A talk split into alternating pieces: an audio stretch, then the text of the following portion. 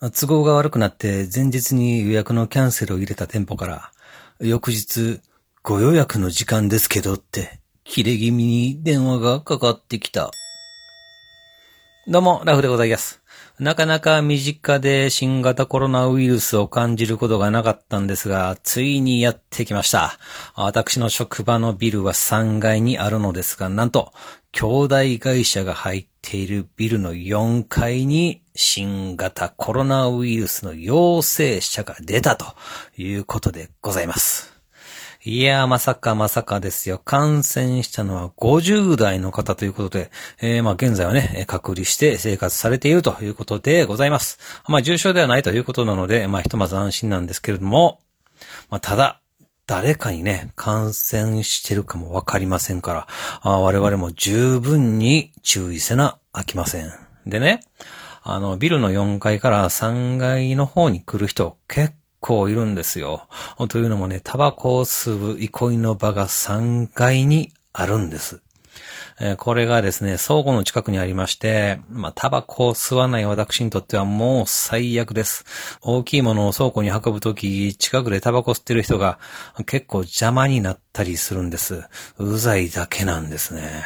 そしてそもそも受動喫煙法に違反をしております。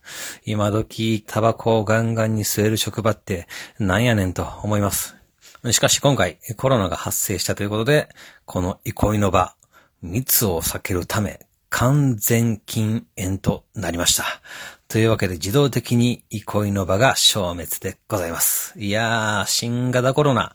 まあね、社会の構造をガンガンに変えていきましたが、まさか職場の憩いの場まで、えー消滅させてしまうんですね。まあ何から何まで根こそぎ変えていくんですね。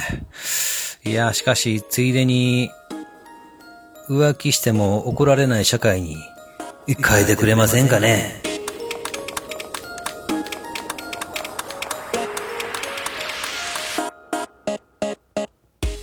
はい、始まりました。一人笑い第136回ということで、この番組はずっと笑っていたい年のスピンオフ番組として、私、ラフ一人で喋るポッドキャスト番組です。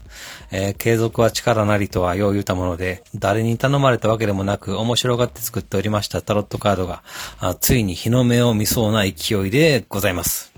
先日ね、EC サイトを運営している占い雑貨のイベント会社様に、私の作品を見ていただきまして、あ、これはすごいと。売らせてくださいとお話をいただきました。